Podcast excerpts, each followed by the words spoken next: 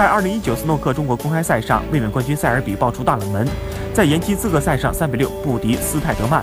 ，2014年来首次在北京输球。本赛季至今，塞尔比只有一个中锦赛冠军入账，排名赛前三轮出局就达到六次之多，想要重夺世界第一难度非常大。塞尔比2016到17赛季达到职业生涯巅峰，单赛季连夺五个排名赛冠军，世界排名上建立了难以撼动的领先优势。上赛季塞尔比状态出现下滑，但仍旧有卫冕国际赛和中国赛两个冠军的精彩表现。本赛季状态继续下滑，英锦赛则是爆冷首轮输给卡希尔，大奖赛、球员锦标赛、巡回锦标赛、威尔士赛都是早早出局，整体表现刷新职业生涯新低。